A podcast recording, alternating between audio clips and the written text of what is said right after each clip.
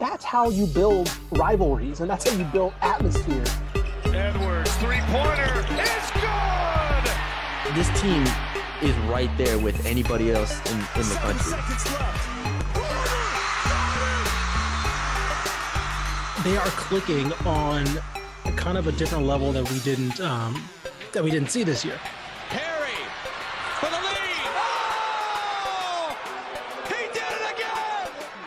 Personnel issue. I think I really think it's just a, a player fit. Like I, I think, and It again, this is. is this is partially his fault, right? These are his transfers that he brought in, right? But I'm still saying I think this is just a whiff. I think this is just a whiff on you his part. can't, you can't, it, you cannot whiff with this much talent. And I love Texas Tech.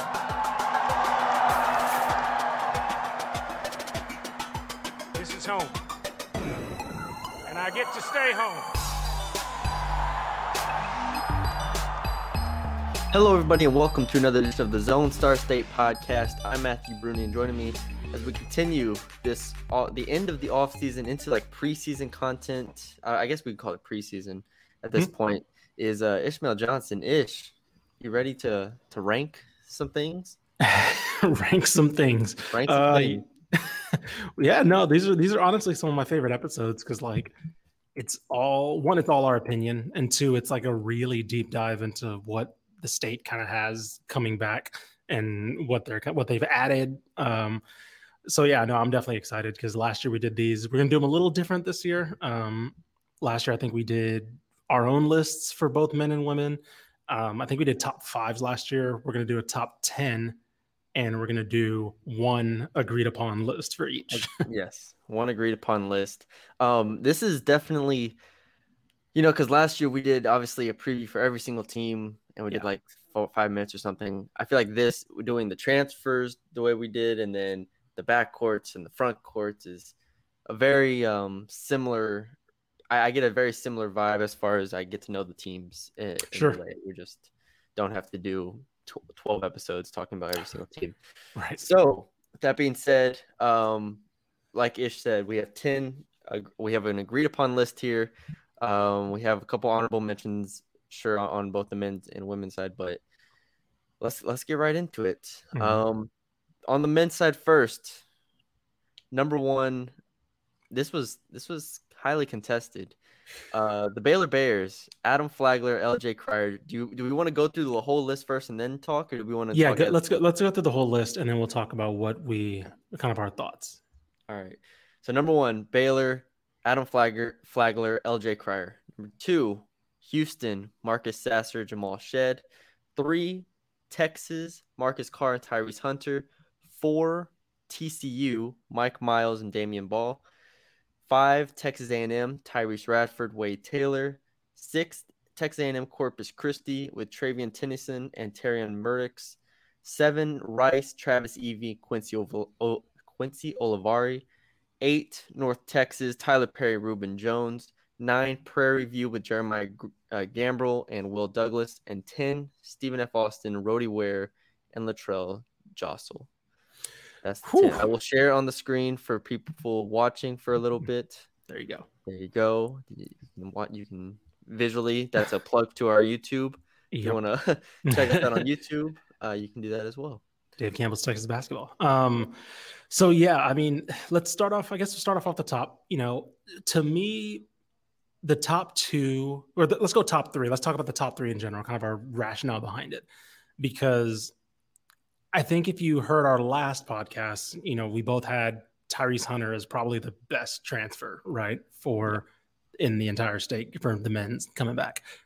Um, so our logic with that is it played into our logic with this, but in the end, I think we went with what we know versus what we're kind of speculating on.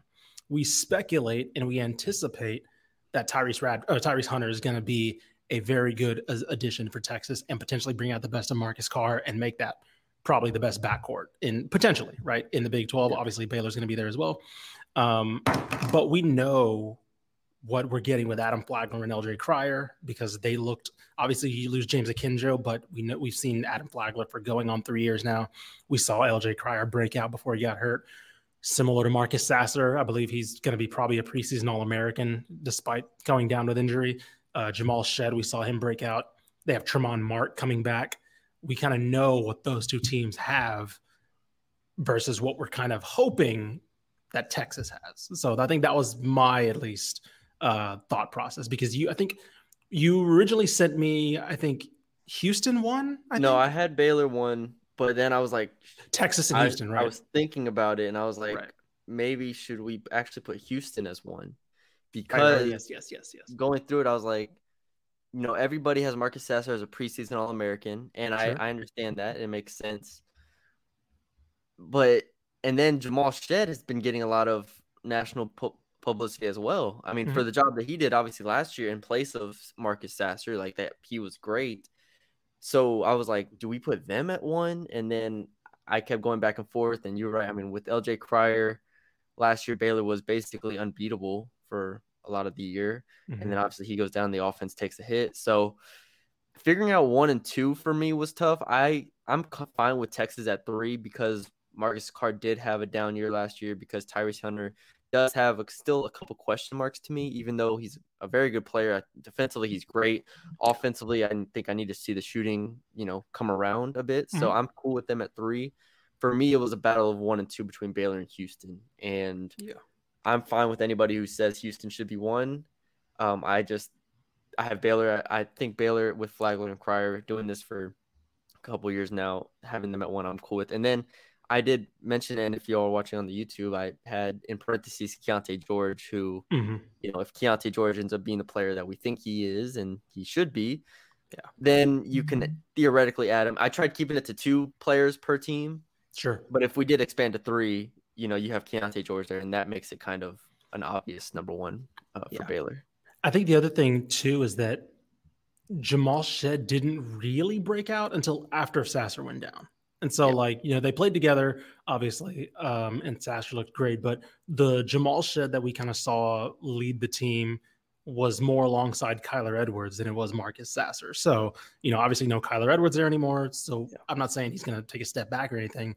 Um, maybe he gets better now that Tramon Mark helps him probably man that point guard position too. But um, yeah, that was my thing was was just like we saw Flagler and Cryer kind of man that three man backcourt with the Akinjo and we definitely know what's happening there. Um, you mentioned Tyrese Hunter, his shooting and all that. I mean, I, I, agree, I definitely agree. Um, I think that's something that he'll be able to one fix um, over time, but also like not have to rely on as much because Iowa State depended on him so much for everything. You know, now he has Marcus Carr, he has Timmy Allen, he has so many other, you know, uh, uh, uh, Dillon Mitchell, Arterio, right? Two five stars freshmen playing with him. So like it's not going to be just him to kind of generate so much of the offense, but it's going to be enough to where I think Marcus Carr now doesn't have to be so methodical and, and probably think too much about what's going on in the half court.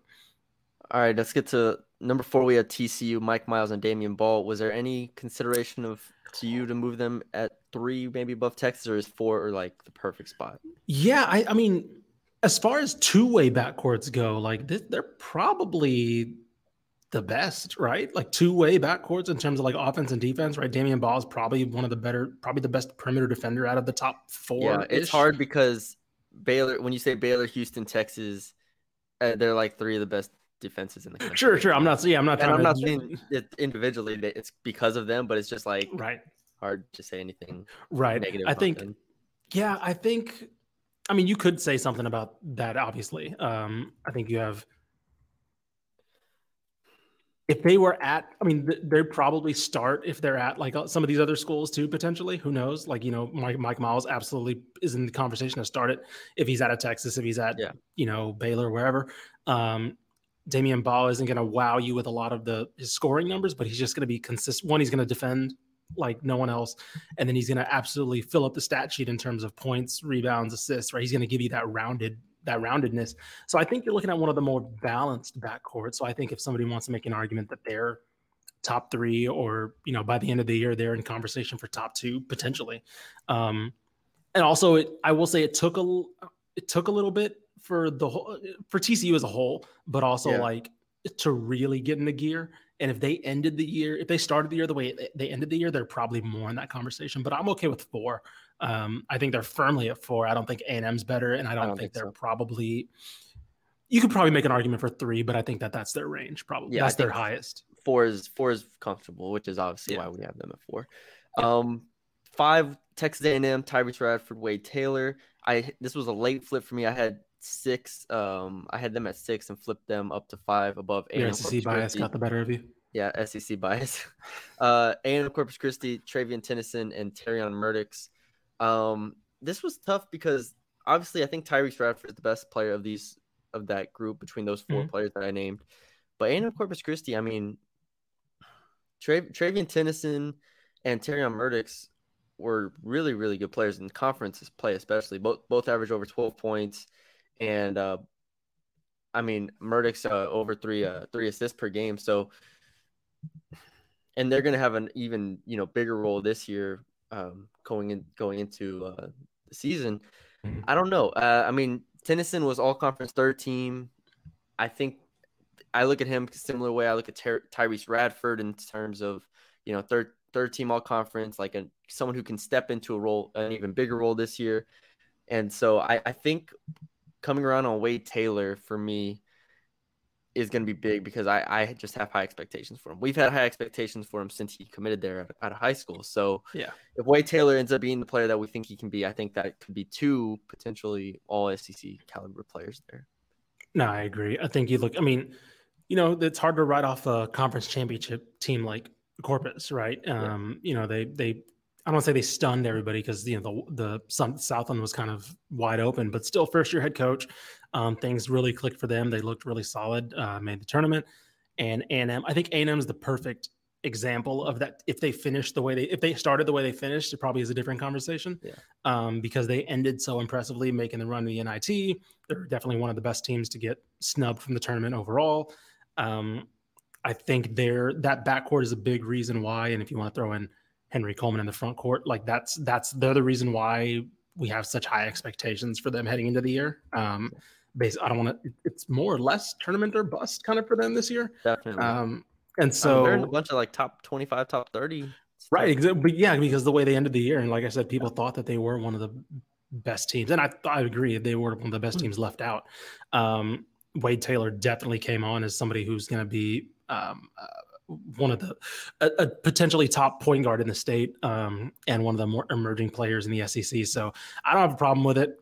Um, Trevian Tennyson, I think Tennyson and Murdix are like very steady, and they're very, they're very. Uh, I think it's hard for me to. I'm okay with putting A and M above because I think even though we don't include like, let's put it this way: both teams have two forwards that the team kind of goes around, right? A and M has Henry Coleman, and um, uh, uh, Corpus Christi has uh, Isaac Mushila, and so like they both have two forwards that are kind of more the focal point. But I feel like if you take Mushila versus Coleman and take one of those out, I think Mushila, if you take him out, Corpus suffers more than if I you agree. take A and M out. Uh, if you take Coleman out of A and M. I agree. I agree. All right. Uh, 7 8, we have two Conference USA schools, Rice and North Texas. I am stunned that you. I I wa- I didn't want to argue this because I wanted you to explain this. So what will you have Rice over the the team of your ire, the, the absolute the grave digger himself for the Rice men's basketball program. Matthew Bruni ranks the Rice backcourt over his Okay. alma mater and two-time defending. Look, I had to give Conference I had to USA give North. Texas I had to give them more bulletin board material. They didn't have enough going into the year, honestly. Tyler Perry's going to shoot seven game winners this year. Just to, I was yeah, yeah. Um this was okay. I have been a um I don't want to say apologist, but and part of the reason I got so upset at Rice last year was because Oh, you're an absolute. You're the opposite of an apologist. You you are an absolute like the Okay, biggest critic I was, of this I was the opposite of apologist during the season, but like I feel like there's so much talent on this team. It, that's why I was upset. It's like Okay. that's why it's like frustrating that Paris can't get anything out of these guys Right. because Travis Evee, this will be what his fourth year of being or his third year of being a double digit scorer. Right. Like he continues to fill it up every single season. He averaged 13 and a half last year. Obviously, Carl Pierre came on last year and was was great for them.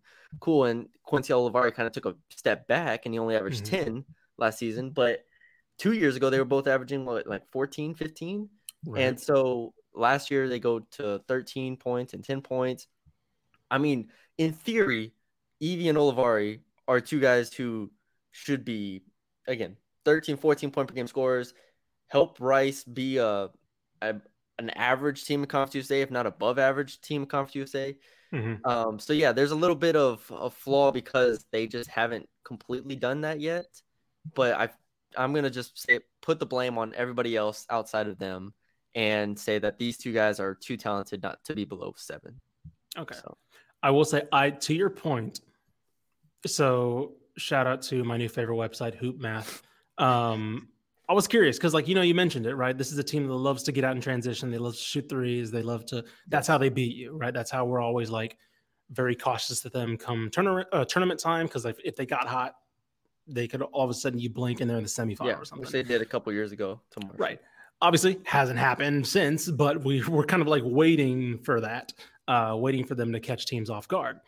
Now, to your point, those shots just didn't go down last year. They're a team that love early shots, and I'm looking at it right now.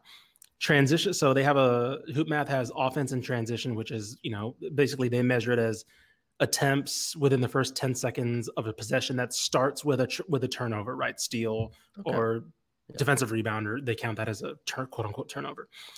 They shot combined. This is with Carl Pierre and I'll throw Olivari in there as well. They shot, but basically 150 threes total between those three guys. That's Pierre, that's Evee, that's Quincy Olivari. They made 50 of them, roughly. Yeah. They shot horribly for shots that they took way too many, way too many of, right? If that's the offense, you got to hit a better clip than that, right? Yeah. Uh, Travis Evee shot 26% on those transition threes after taking 60, right? If that's your offense, you better have something better than that going on. Um, but I agree that you watch him and you're like, oh, yeah, I'll trust him to take that shot. And then he hits 26%. You're like, well, I don't know why I'm trusting you to hit that shot. So, yeah, and then then they run offense occasionally, and they Right. you know get some decent looks out of it, and they can score the ball, and they have these games where they're hot. And Mhm. Evee, I mean, to be fair, he ends the season. I'm trying to look at the splits here. Yeah, early in the season, or he ends the season 38% from three in conference, only 34% from three. Olivari 37% from three in conference. Yep. Uh, Pierre was over 40% in, from three in conference. So you have these moments where it's like, all right, they look like they can do something, and so that's what I'm always going to hold on to. Like, if they can just put it together as a team and as a coaching staff and as a program, right. I feel like these these are two very very talented guards. And well, do you have anything else on Rice before I trying to turn? No, I was, I was, I was just gonna say, like, go. You know, obviously Tyler Perry doesn't need much explanation. Tyler Perry is is an elite guard. Um, I'm interested to see what he does as a starter this year. Obviously, last year coming off the bench, he was uh, a flamethrower and arguably like their only form of offense. Mhm. I'm not sure how much, you know, if he'll have the same responsibility on his shoulders this year. Uh, he's great. Tyler, Tyler Perry's great. the problem comes in finding a second guard. Mhm. And Rubin Jones, uh, someone I've, I've obviously covered a lot of and watched a ton of. This has to be the year Rubin Jones takes that next step. This has Mhm. to be Rubin Jones's breakout year because as a freshman, it was cool. He was like, dang, this guy can really, really play out of Yates. You know, he's uber talented. Last year, uh, starter, I- wanted more from him. I think he ended the year with uh, eight points per game, right? Yeah, eight Something points like per that, yeah. game. So, you know, fifth leading scorer. Um, definitely someone who I, I thought was fine, but as a sophomore, didn't quite take the step forward I was looking for. Mhm. This year, I, I expect him to be in double digits. Pretty simple. And if he can get to that 10, 11 point threshold where he's also racking up assists, then I think North Tech will look back on this and be like, all right, North Texas is probably a top five backcourt. Yeah. But I, yeah, I need to find I need to see Rubin take that step forward, and then also I threw Kai Huntsberry in there as the transfer. He could be really good too. So if Mhm. either of those take a step forward, then then we're like, okay, they're a top five backcourt. I think the thing for me that I'm really curious about is, and they were able to do it. They're they were able to. UNC was able to make it work without this because obviously you look at the year before and they had an elite guard that can get in the lane and make things happen, right? Yeah. Last year they didn't really have that, but they didn't really need that. They had a lot of outside shooting. They had they had enough scoring on the inside to where they could dump it somebody, you know, dump it to somebody. I'm looking at it, and Tyler Perry and Rubin Jones combined for less for less than 70 shots at the rim, right? And so I'm that's my I'm curious about that, right? Does Tyler Perry have that in his game, or is he good enough from the outside to just like make that his thing? Which Yeah. sure enough, he shot what a insane percentage from three last year. So like, and he took a lot of them. So let me see, he shot 43 percent from three. So like, he doesn't need to be. If also he's a little I don't say undersized, but like he's a little smaller. So like He he, maybe doesn't. He's he's like five five eleven, five ten. Is he five eleven? Okay, I, I didn't know if he was six or not. Um, but so like Going to So- hesitate before you label him under six foot. I was about to say, yeah, I don't want, I don't know, I don't know. You're like, yeah, you don't you don't know what he what he tells people. You know, I don't have the measurement. I don't have the measurements up right now. But So uh, 5'11", but yeah. but uh, um, but yeah, like I'm curious about that, right? I'm curious what Tyler Perry looks like as a starter. There's a, it's a. We talked to Grant McCasland a little bit about starting versus being uh, the the sixth man, right? And how that Yeah. offense changes from how they start because they are more of a more of a half court offense and have more of. I mean, they're obviously half court offense, but yeah, like they now are, they they're are half court offense. That's for sure. they they they, he, they they do laps if they get the ball in transition. Um, if they don't pull that ball back out. Um, but you get you get what I'm saying, right? It's a lot Yeah. a lot more methodical, a lot more sets because they don't have that guy to bail them out early in the game. Then when Tyler Perry gets up, okay, cool, this set's not there, this looks not there, get us a shot. Um, Does that start earlier now that he starts, or does he initiate more of that methodical work it around, work the ball inside offense?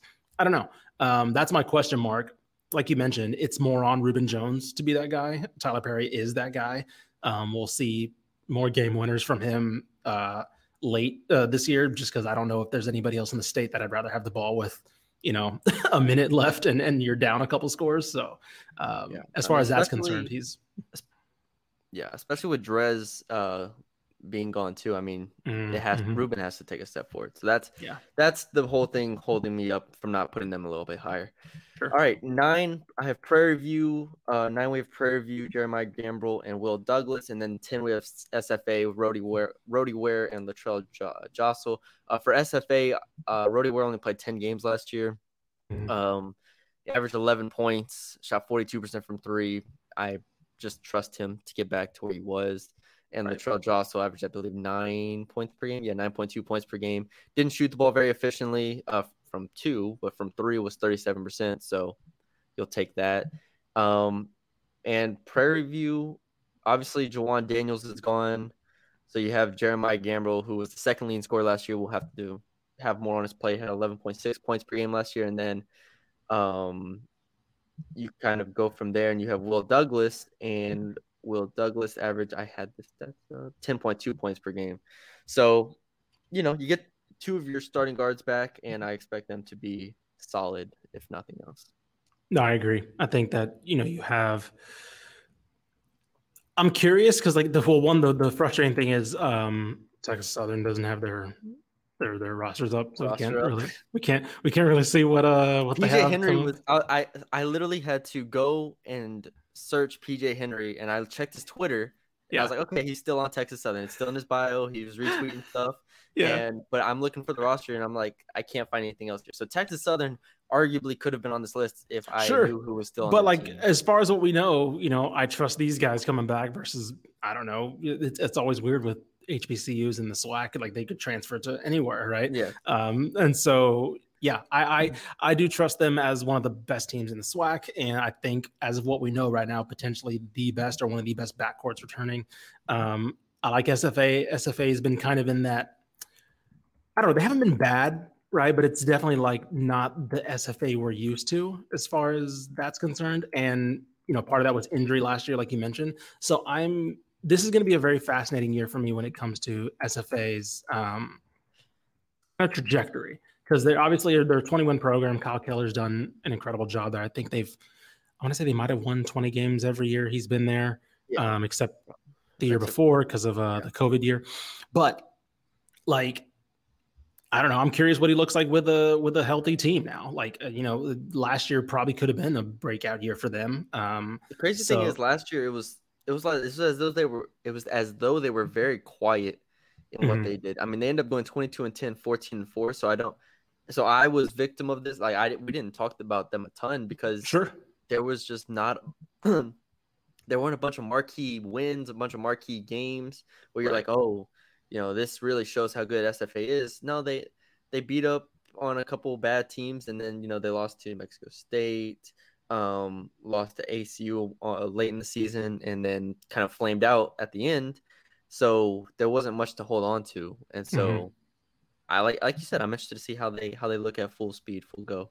Yeah. One more thing Oh. about Jer- uh, Jeremiah Gambrell. I'm curious now that he is more the guy at Prairie View. Like he by far led the team with three point shots, right? He jacked up a lot. He almost jacked up 180. Um, and now that Jawan Daniels is gone, is that are we hit? Are we hit? Are we hitting 200 right now? Are we? I was about More. to say, and well, credit to him, he hit 36 percent of those. Like that's a, it's stupid number for somebody Mhm. jacking 176 shots. So does that go up? I don't know. Prairie View likes to play fast, so probably that'll be fun to watch. So I'm yeah, I'm curious to see what that looks like. All right, uh, we can wrap this up pretty quick, or on the men's side because we spent 25 minutes on the men's side. Uh, UTEP honorable or this honorable mentions UTEP, Mhm. Tae Hardy, and Shamar Givens. Uh, both talented players. Obviously, kind of just need to see how they fit within Golding's system. Yep. Uh, Texas Tech. I was not going to put De'Vion Harmon and Jalen Tyson on here. I It's a lot even- of it's a lot of wait and see with those. This guys. was not, yeah, this was not in order of honorable mention. I just have Right. the names written down. I was not going to put Texas Tech on here. I'm sorry. Yeah. Um, actually, like, honorable mention: Sam Houston State, Qua, Qua Grant, and Dante Powers. I think could be actually pretty decent. Yeah, yeah. them. It just depends on how Qua Grant does uh, coming up from. Obviously, he was at Wichita State, but he was a good D two player. So Yeah.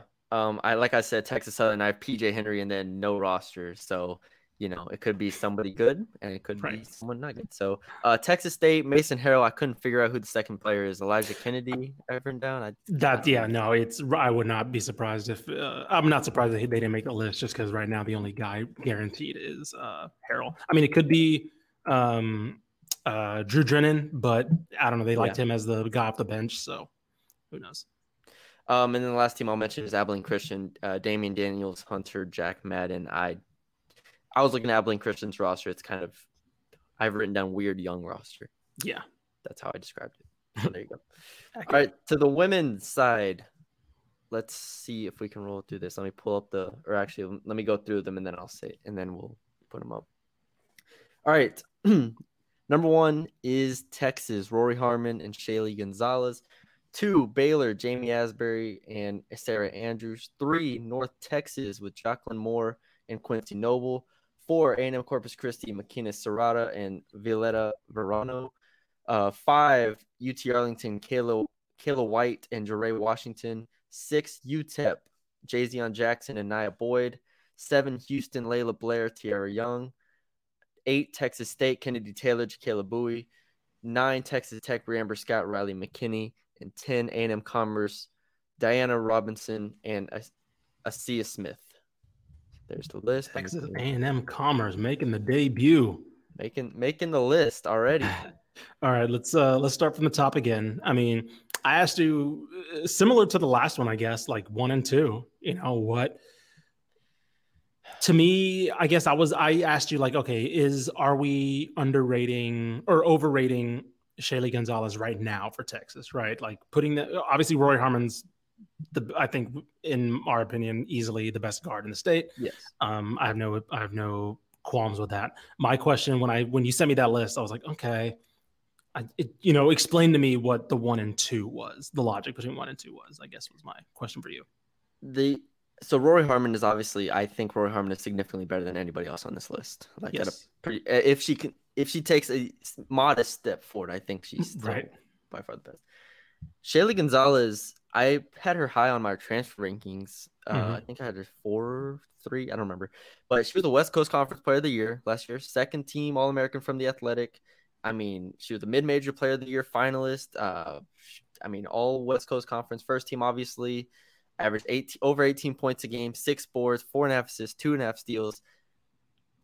I'm I'm I'm betting that she's pretty good. I'm betting that we I didn't watch BYU last year, but I'm betting that she can be a good complement to Rory Harmon, and she can be. I look at her on the same level I look at Baylor's backcourt in a sense. Mm. So if I look at them the same, then I think Rory Harmon kind of puts it over the top. So okay, yeah, yeah that's fair. I yeah, I I can I can see that. Um, God, it's just going to be so weird what to expect from this Baylor team.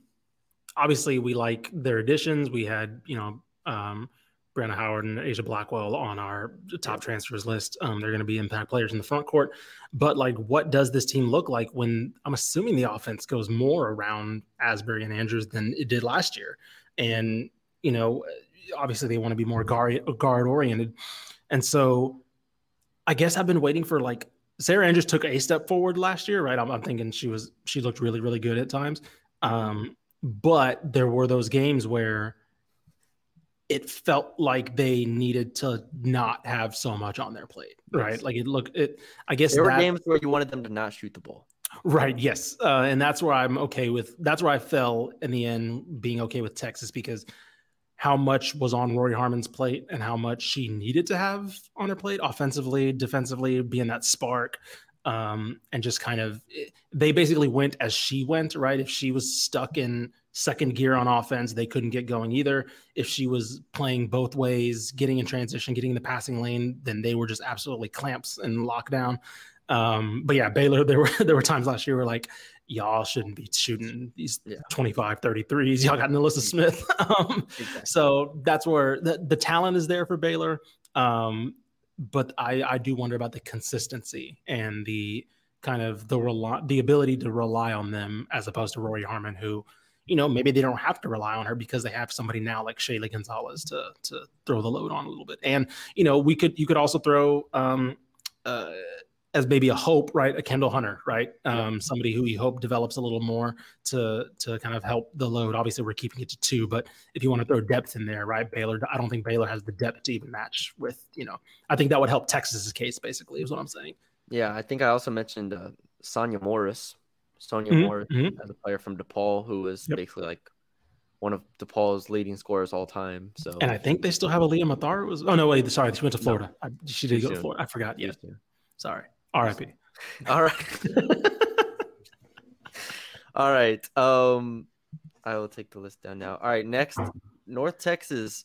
This was this. They moved up a lot like late because I was just looking at it. I was like, you have Jocelyn Moore here, who averaged, I think, mm-hmm. over 17 a game at Incarnate Word. Mm-hmm. And then you have Quincy Noble, who averaged over 14 a game at North Texas last year. And if they can come together, then I think they are better than everybody else on this list. I mean, I'm really high on A&M Corpus Christi. Obviously, they had a really good year last year. McKenna Serrata um, was first team all conference. Uh, Violetta Verano, uh, I believe, led the conference in assists and averaged nine points a game on top of it.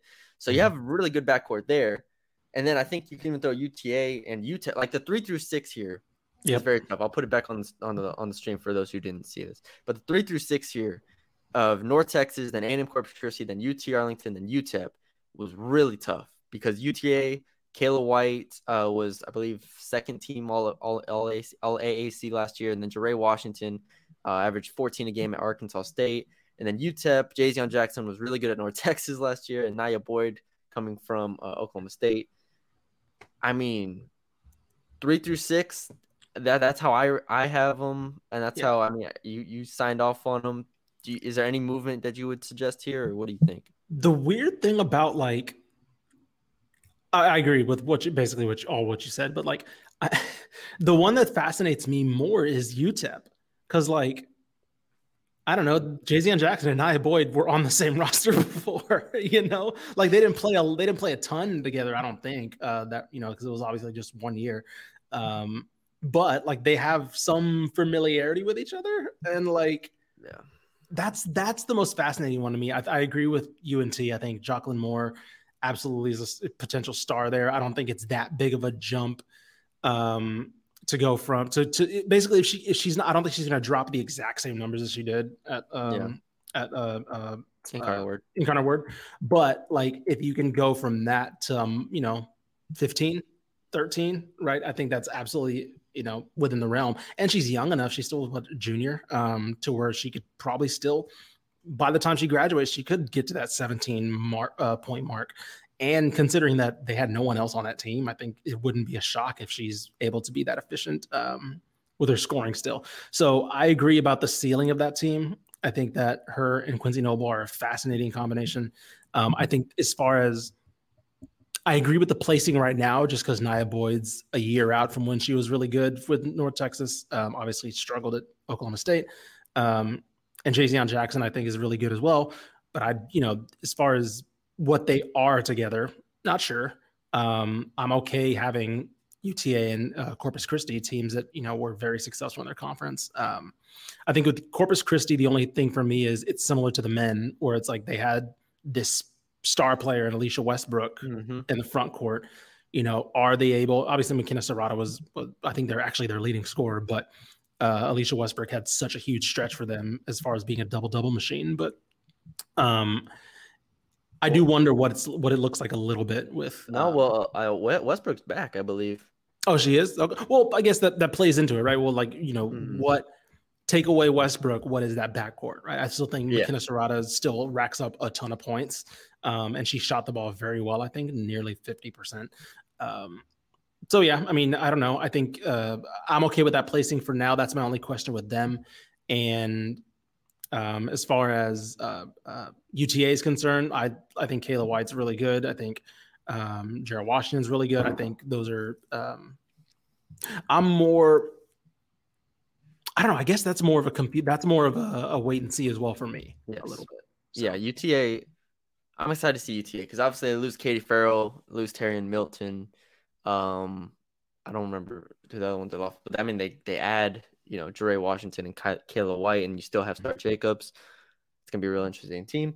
Um, and yeah, I mean we covered three through six there. I I wouldn't have a problem with the, any order of those that group between Mhm. North Texas, Corpus Christi, UTA, and UTEP. I think those are pretty comfortably the three. That's kind of our. That's kind of our like the whole, uh, the whole category is kind of like a wait and see category. Like yeah. that whole like block of teams are like, I like all those names. I don't know how they're gonna work together, but Yeah, like if we put tier names on there on these, you know, tiers, it's you know, you have the one and two, you have like the established right? two, uh, two up top, and then three through six, you're like, on paper they're great. Right, That- right, that's what. I would call three through six. So, um, seven is Laila Blair and Tiara Young. Eight, Texas State, Kennedy Taylor and Jacayla Bowie. Um, I think you could throw nine and ten in there too. Heck, uh, Yeah. Brianna Scott from Texas Round Tech out. and Riley McKinney. Um, and then A&M Commerce, Di- Diana Robinson, and Isia Smith. A&M Commerce was really good last year at the Division two level. Now Mhm. they're bumping up a bit, so I feel like putting them on the list was was safe. But Sure. any any qualms here with seven through ten? Not really. Um, I think Jacayla Bowie for Texas State's an interesting, an interesting one because she's somebody who I think gives them enough secondary playmaking to not have as much of a load on Kennedy Taylor. Um, I know she led, I think she led the nation in assists last year. Um, and they just need somebody to kind of do a lot of the other stuff. She's not going to fill up the stat the stat sheet. She's not going to, you know, shoot it lights out from three. I think she shot, I think she shot like maybe two threes a game last year. Um, the one that fascinates me most, it's tech Yeah, because I have no idea what the hell to expect. hundred percent. Um, Bre'Amber Scott missed a lot of the season. And then when, even when she came back, it was like she then she was gone, and then she was back. Right, right. Weird. And uh, uh, Riley McKinney started the season very well. Right. Yeah. She w- w- when Vivian Gray was out, Riley McKinney was somebody you're like, oh man, she's definitely. I think she is somebody who can still play at this level, but like at, when she started, she was like, oh, there's no question, right? I think she had like 15. Let me see. I'm looking back on it 15, 21, 14, 15, 11, 14. And then after that New Mexico game on November 28th, she had three double digit scoring games the rest of the year. Right. Yeah. And part of that I know was Vivian Gray came back fully healthy and like, or not fully healthy, but like as healthier. And then she just started getting less minutes. Um, I, th- so this is one that's like a potentially high ceiling one because Bre'Amber Scott, we know is potentially that she was brought in to be that secondary player behind uh, Vivian Gray, and obviously injury hurt that. But we know that she has the ability to be based on what she's done in the past. Um, at uh, what was it, Little Rock? I think. Yes. Yeah. Uh, And yeah. pretty sure. Yeah, and so um, so she that's probably the one that's like that they could shoot as high as into the top three Yeah. by the end of the year, or they could drop out of the top ten and be like, yeah, they we you know Amber Scott never got healthy, and Riley McKinney didn't hit her early season highs as she did last year. Um, so that's one that's fascinating to me. Houston, I'm okay with it. They were disappointed last. They were disappointing last year, but we know Laila Blair is a top uh, uh, comp, all conference player. Um, I'm okay. I'm okay with it. Putting putting it blankly. Yeah, Yeah, I mean, I don't have too much else um, to add to add on to what you said already. I think Tech is obviously the highest ceiling of this group. Like if they Yeah. put it together, Texas Tech is obviously in that three through six range, like we talked about.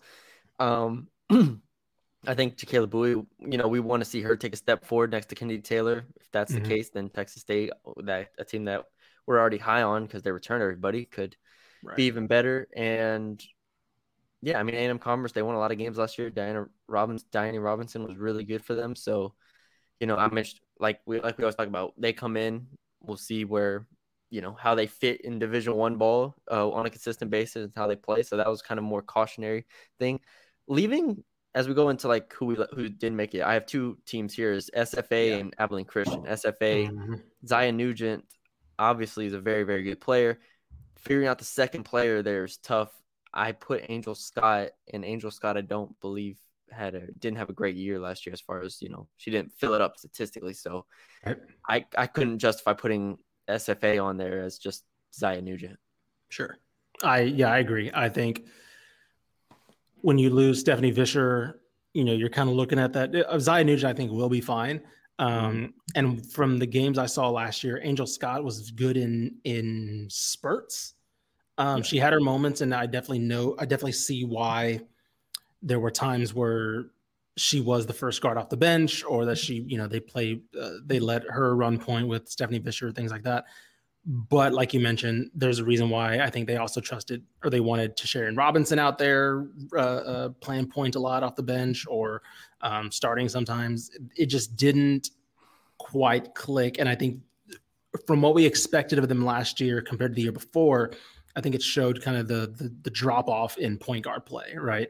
And I don't want to put that all on Angel Scott because I think it was as, a whole. I think they that position wasn't as solidified. Um, Yeah. Because Stephanie Visscher was a little bit better as a two guard than she was as a, as a pure point, but yeah, um, that's somebody who I'm hoping takes a step forward because she has a lot of energy. Um, she's really good defensively, and I, I'm curious if yeah, I'm curious to see what happens there with um, if they can figure something out. Because like you said, Zya Nugent is somebody who can fill it up, and I'm kind of excited to see her without Stephanie Visscher. Right? Does she hit that like 18 point mark? like Mhm. Yeah, and then uh, Abilene Christian as the second one. Uh, Maddie Miller and Bella Earl are the two. Bella Earl came off the bench for most last year. Maddie Miller, I believe, was second in scoring, uh, around nine point five, nine and a half points a game. So, you know, not a ton of work. I think the top ten is pretty solidified for the most Yeah. part, and then you kind of just you're reaching reaching a little bit if you go past that too much. Sure. So, um, and then there was just nothing else that stood out on for the rest of. I mean, TCU I was about- is yeah. rebuilding to a degree. At SMU, I couldn't really discern anybody there. Uh, UTSA obviously added Kira White to its backcourt, but I don't fully trust anything else on that. Obviously, we'll get into Jordan. a lot of later, but- speculation on UTSA. Yeah. yeah. So, um, yeah, and like Sam Houston is is okay, Mhm. we'll kind of go through them. But I, I feel like that's a pretty good ten, and then two um on, on top of that. So, Sure. all right, there yeah. I'm okay with that, man. Uh, I think we, I think we did a good job. You know, there was not much arguing going on through text or things like that. Uh, there was only No, like a couple. Que- there was only a couple questions like, oh, what's what's up with this? You know, the, the top but- the top was was harder to, to figure out on both sides. Obviously, you know the one and Right. two for both. Uh, I think Texas Baylor is both one two on both sides. No, Texas three on the men's side. Sorry, Houston. Yeah. Houston is two. But yeah, there's a good list. Uh, we hope y'all enjoyed it. Uh, like I said on YouTube, I had the rankings up for y'all to see. Um, so if you want to check out the YouTube, uh, we appreciate that. And uh, yeah, leave us a five star rating wherever you listen to the podcast. You can follow us on Twitter uh, at DCT Basketball, at Matthew Bruni, at Ishmael R. Johnson. Uh, let us know what you think of the list. Who's too high? Who's too low? Um, you know, it's gonna we always enjoy embracing the uh, the debate, the, the feedback from y'all. So we what uh, we got we got front courts coming next week, right? front court's coming next week, so Let's we will get the bigs involved, and that'll will really continue our uh, preseason content. At that point, it'll be October, so we're less than a month Jeez. away at that point. Oh God. When's the magazine? Is the magazine out? N- n- the magazine will come out. So we go to press uh, mid October. So Okay. it'll be out uh, uh, m- le- early Late November, or Okay. late October, early November. Hopefully, we're hoping. So, Cool. There you go. There's a free plug. All right, guys. Uh, we appreciate y'all for joining us again. Uh, check out the YouTube if you haven't already. But yeah, we appreciate y'all for joining us. We'll talk to y'all later.